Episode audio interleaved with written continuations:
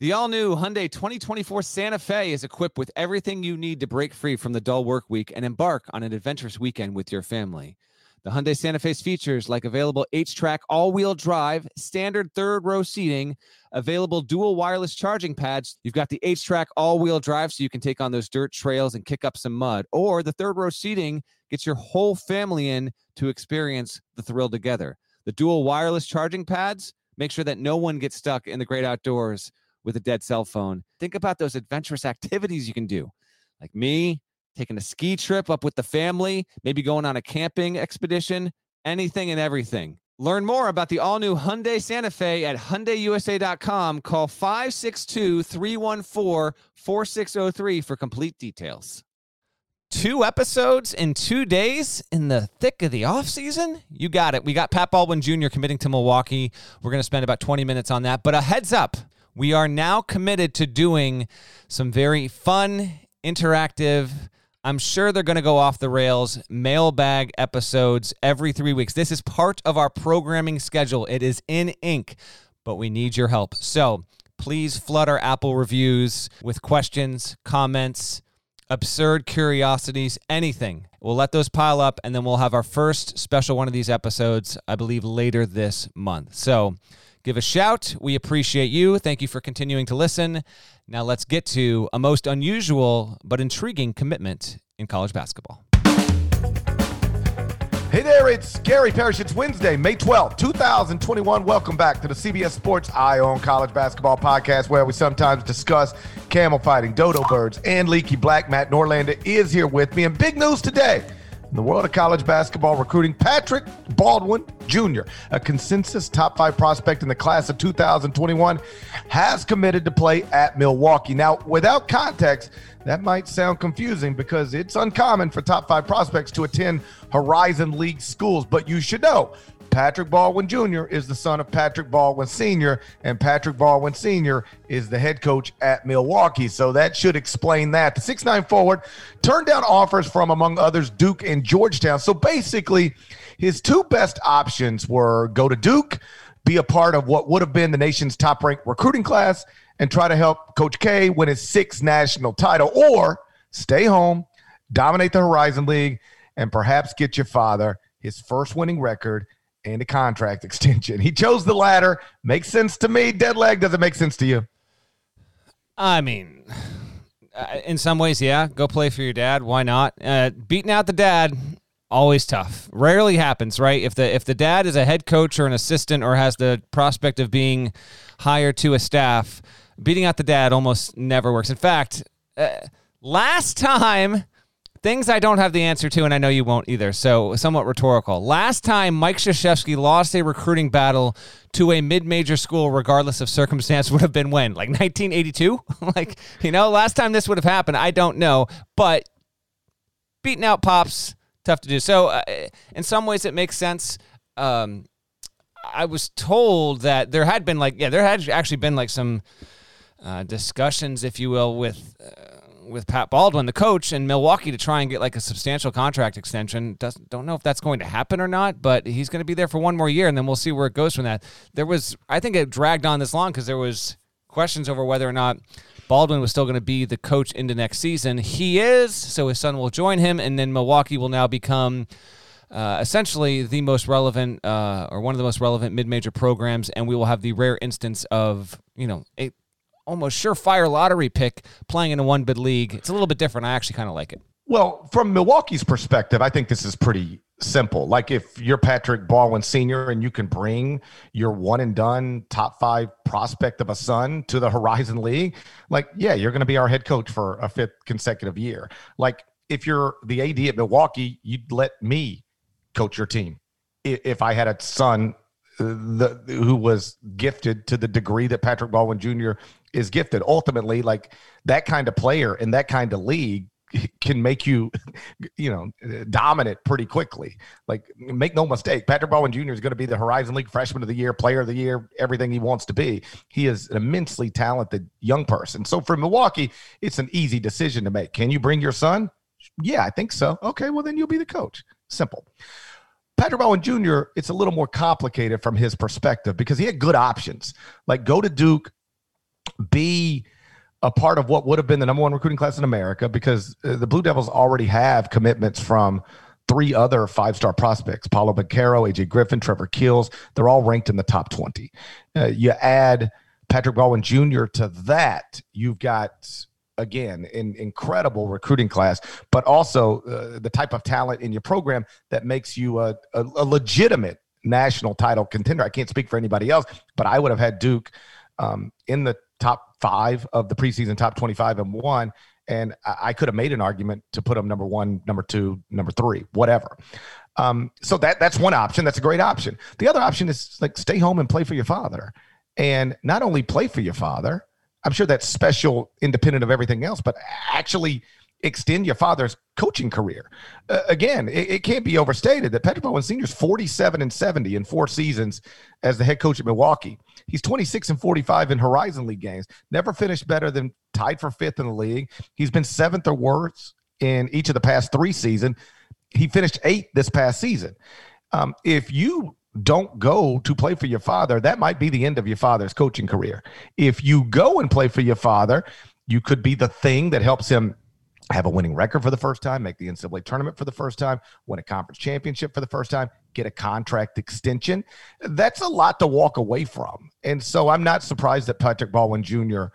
Um, did what he did or will do what he's going to do. I, don't think um, it's his responsibility to do this, but you know, it, he's a smart young man and he knows the stakes involved. And when you put it all on the table like that, to me at least, this is probably all things considered the most sensible movie could have made. It'll be interesting to see how can he be dominant immediately and how quickly will he be able to in the Horizon League. All right, quick little trivia time. Last lottery pick to come out of the Horizon League was Gordon Hayward? Correct. How about Correct. that? Boom, look at you. Nailed it. Yes, Gordon Hayward's the last time. Got a couple more little uh, goodies for you here. So Baldwin is a top five prospect. We'll expand this to top 10, going to a mid major team.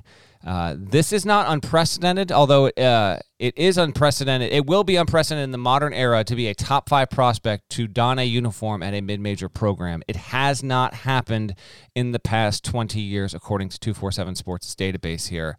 But we have had a few top 10 prospects commit to uh, mid-major programs in the past 15 to 20 years. Uh, do you want to take a stab at one or two of them? I feel like well, co- Ch- Charles Bassey. Correct. He is the most recent one to Western Kentucky. He was the sixth-ranked prospect in 2018. Well, what do you call Memphis in Conference USA? I would not qualify them. Okay, because they had. I mean, Conference USA was a, a mid-major league, right? With a high major program, and obviously Derrick Rose went there. Tyreke. Hey, don't be knocking CUSA like this. That was not a mid-major league when they were doing what they were doing. That was like a legit league. Louisville, no. Memphis. No, here's the here's the little secret oh about boy. John Calipari's incredible four year run at Memphis. It came immediately after Louisville, um, uh, Marquette, and those pro- since and those programs left. When John really took off, it was UAB, Southern Miss. All right. Uh, Louisville, Cincinnati, Marquette, those were gone. Like John was at Memphis for nine years. The first five were very uneven, not great. Then Hugs left, Pitino left, Tom Crean left, and then Memphis took off and, and had one of the great four year runs in the history of college basketball. Fair enough. There are three more players who went who committed to mid-major programs and even these interpretations are not quite uh, not quite the same. Uh, i think one of them uh, they're all gettable i guess but they're about uh, the same level of difficulty. Any any other players spring to mind aside from charles bassey actually like um I, I, don't remember where like Ray McCallum was ranked or Trey Zeigler was ranked, but they both went to play for their father at mid Yeah, they programs. were not uh, they were not high level recruits. Um, the answers they are top, they were top 100 guys. Yeah, but they weren't like this. Like there's yeah, obviously, right. as you well know, there's a difference right. between being the 73rd guy and the and the 10 guy. All right, so the other three, Western Kentucky, Mitchell Robinson, although that, oh yeah, of course, that was a disaster. exactly, he was the ninth ranked prospect in 2017. Uh, yeah, Rick Stansbury getting it done there, back to back years. Mitchell Robinson uh, and then Chuck Bassey. Uh, 2012. See, I don't know if this would qualify the same. Like you, WKU is a mid major program.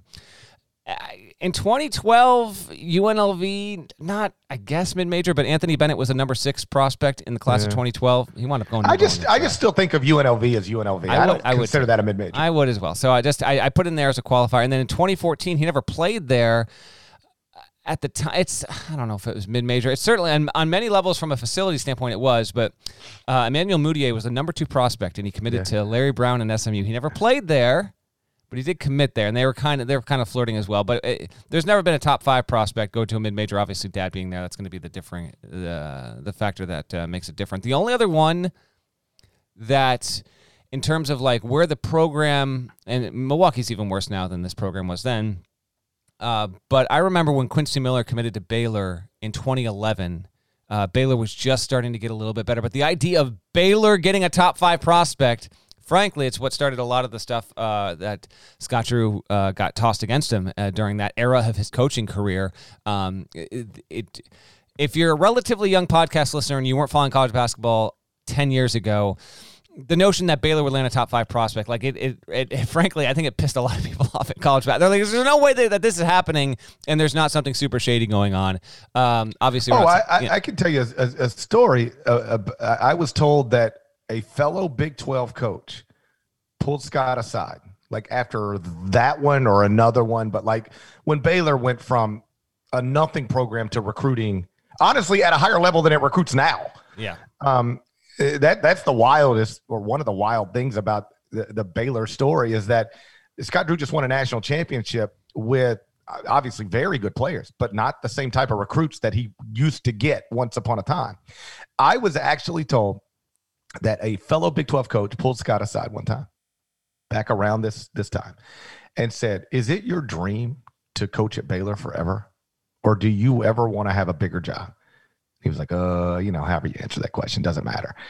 And the coach basically said, you need to, like, you, you need to get Baylor level players. When you get the Kentucky job or the Duke job or the Carol, like when you get one of those jobs, then go get these types of players. But you getting these types of players at Baylor is not playing well with your colleagues. And Scott was like, I don't, you know, I don't even know how to respond to that. Like, I'm just working hard, you know. But certainly, like, it, it rubbed people. It a, a perception was created, fair or unfairly. Um, a perception was created when Baylor started getting prospects like that. That even Scott would acknowledge that. Uh, you mentioned Ray McCallum. I will correct the record here. He was uh, certainly a consensus top 40 level player uh, and top 10 point guard when he came out of high school. Played for his dad at Detroit, played for three years, and then he wound up being a second round pick, went 36 in the 2013 draft. That's going to be the closest thing to this, uh, coincidentally enough, also in the Horizon League, but didn't wind up, wind up going in the lottery. I would be I would be surprised if Pat Baldwin Jr. is not a lottery pick next. Oh, I would think that next year's draft will go back to the normal cycle and will happen at the end of June there. Um, really uh, long, uh, a little more muscular than Spindly that I, w- I would describe him as, but uh, talented scorer. I, I, I, frankly want to see how much he can grow in a year's time playing at that level and whether or not playing in that level uh, affects his stock in any kind of tangible way. Also, would love to see who Milwaukee will play in the non-conference this upcoming season because that's going to be the most interesting facet to all this. We're going to want to watch him play right off the bat when Milwaukee will have a chance to play power conference opponents there.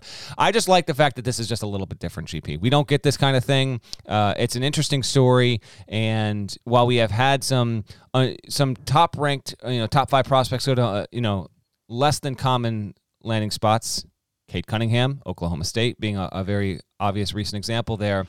I think it's uh, uh, I think it's just a cool little plot twist for college basketball to have this kind of thing happen, and good for the school, good for the league, and we'll see how it plays out. He was the last major recruit of consequence to make his decision. He finally has. He will be a Panther next season. And I, I, don't think this is the determining factor. I think the determining factor is the most obvious factor. His father is the head coach at Milwaukee. Um, but it's worth noting this all happens in the middle of a pandemic. Literally, no coach in America could get face to face with Patrick Baldwin Jr. Awesome. other than his father. Yes. you know, like heck, heck of a recruiting edge there. yeah, like Coach K couldn't get in the living room. You know, Patrick Ewing couldn't get in the living room. Um, you couldn't bring them to campus. So I, I think ultimately this goes this way no matter what. But obviously an advantage when you have access to your son every day and nobody else can can can sit with him face to face. I will say that if you're Patrick Baldwin Sr., you you you must be thrilled right now. A, you get to spend another year with your son. That's the you know terrific, and like it's good for your career. You know we don't have to lie to each other. I, and I'm assuming this is what I was told at least that that he was going to let his son make his own decision. Mm-hmm. That this wasn't a demand, like you must play for me or you're disowned. Um, I, you you recruit him, you you try to lay out all the pros and cons of doing anything, and then you have to let that young person make that decision, and you hope that they make it you know the way that Patrick Baldwin Jr. you know ultimately made it, and, uh, that that makes so much sense to me because I am the father of a high school senior right now, just like Patrick Baldwin Sr. is, and and my son is going off to to college, and what I wanted and what he wanted, you know, in in some ways were different things, and there is an argument to be made that it would be better for my son to do something different than what he's going to do. Um, but I told him from the jump, this is your decision. I'm not going to make it for you. I will talk to you about it and I'll explain the differences between getting a full academic scholarship at this school, this school, this school, this school, or having to pay a lot of money to go to this elite school. But ultimately, it is up to you. And so I let him make the decision. And um, I'm happy for him. I'm thrilled. Um, but the reason I let him make the decision isn't because I was certain he would make the right decision. It's because I don't want that coming back on me. Like right now, my, my son is not an athlete, but in in in from an academics perspective, he's done really well. Uh, we've had no problems. Um, he's flourished, and I was worried that if I suddenly tried to make him do something that wasn't exactly what he wanted to do, if it doesn't go exactly the way he wants it to go, then have I just really messed up? Not just mm. his life, but our relationship. You know, when things don't go well for young people, they look for some people, somebody to blame. And again, I'm just projecting here. Um, and I'll circle this back to Patrick Baldwin Jr. in a moment. But like, I was worried if I if I say but son, it, you know, for a variety of reasons, it's better for you to take this scholarship and go to this school and live in this city. If it goes well, then it goes well. That's perfect. But if it doesn't go well, like if he struggles or f- falls into the wrong crowd or gets lazy, uh, gets bored, anything, if it doesn't go well and he doesn't accomplish what it is he wanted to accomplish, what he thought he was going to accomplish, what he was on track to accomplish, then that comes back on me when is the day when I have to hear him say, But dad, I never wanted to be at that school. You made me go there. And now here I am in this situation. I don't want to live like that. And so I said, Hey, like your success will be your success. If it doesn't work out, it'll be on you. This is your decision. Um, I, my job is to set you up to be successful. Now it's your job to go be successful, and it's time for you to make these decisions. And my understanding is that Patrick Baldwin Sr. took a similar approach um, with his son. Now, the stakes are obviously different, you know, um, but uh, my understanding is that this was Pat Jr.'s decision. And I think that's the only healthy way to go about it because right now he is a projected lottery pick, one and done. If you make him go to Milwaukee and then for whatever reason, when the mock drafts start popping up next March, April, May, he's projected to go 37th instead of seventh. Then, and oh, meantime, Duke's just won a national championship. It's like, Dad, I could have been a part of that, but instead you made me come here. I was supposed to be a top 10 pick. Now I'm not. You ruined my, I just, you don't want that on you. And so, um, I'm sure those conversations were delicate. Like, hey, this is why I want you here. This is why I think it'll go well. But ultimately, you've got to make that decision. And, you know, if you're Pat Sr., you hope that he just makes the decision that he made. So I'm sure everybody's happy in that household today. Um, But I, I think the most encouraging thing for all people involved is that my understanding, at least, is that um, ultimately this was left up to Pat Jr. to make the call, and um, and and I, I just think that, uh, that that's such a better way to go about it than demanding that somebody do something you want them to do because if it doesn't go well, you'll pay a price for that. We now have every top ten prospect committed. A reminder: Here's where they're going. Chet Holmgren, number one, Gonzaga. Jaden Hardy, number two, the G League. Paolo Banchero, number three, to Duke. Pat Baldwin Jr., number four to Milwaukee. Jabari Smith, number five to Bruce Pearl's Auburn Tigers. The back half of the top 10 has Caleb Houstan at six, going to play for Juwan Howard at Michigan. Hunter Sallis will join Chet Holmgren at Gonzaga. Kennedy Chandler, prospect I really, really like. I think he's got a wonderful shot next season. He is eight and going to Tennessee. Peyton Watson will be going to play for the greatest coach in the history of UCLA. And number 10 is Daimion Collins. There's one more player that's a five star who is not yet committed. He will be doing so over the weekend, and we will have a podcast for you next week. That is Ty Ty Washington, a former Creighton commit who is overwhelmingly expected to go and play for Kentucky. Arizona is also in the mix, but once uh, once that decision gets uh, decided, among other things, we'll also pot on that too. Shouts to Devan Downey. Shouts to Chester, South Carolina. Shouts to Tweety Carter, legend. Shouts to Larnell. Thank you guys once again for listening to Eye on College Basketball Podcast, middle of the dumbest pandemic of my lifetime. Dead leg.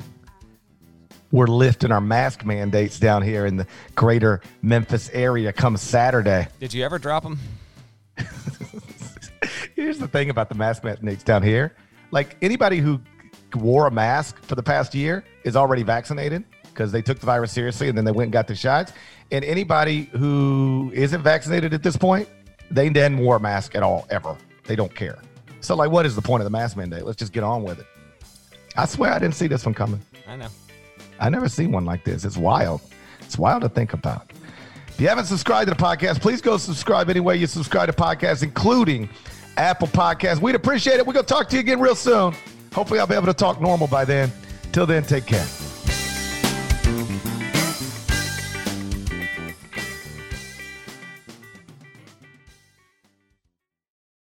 What's up, y'all? This is four-time NBA champ Andre Iguodala. Yo, and this is his best friend, the Ohio State legend, Evan Marcel Turner the first. Every Wednesday, we drop a new episode on our show Point Forward. We're talking basketball, business, and all the culture in between. From locker room stories to some basketball analysis from those who've been in the game. Now, it is a do do averaging 29 and 11. God, what did it take to be an all-star? A win. Subscribe to Point Forward, the podcast, so you don't miss a thing.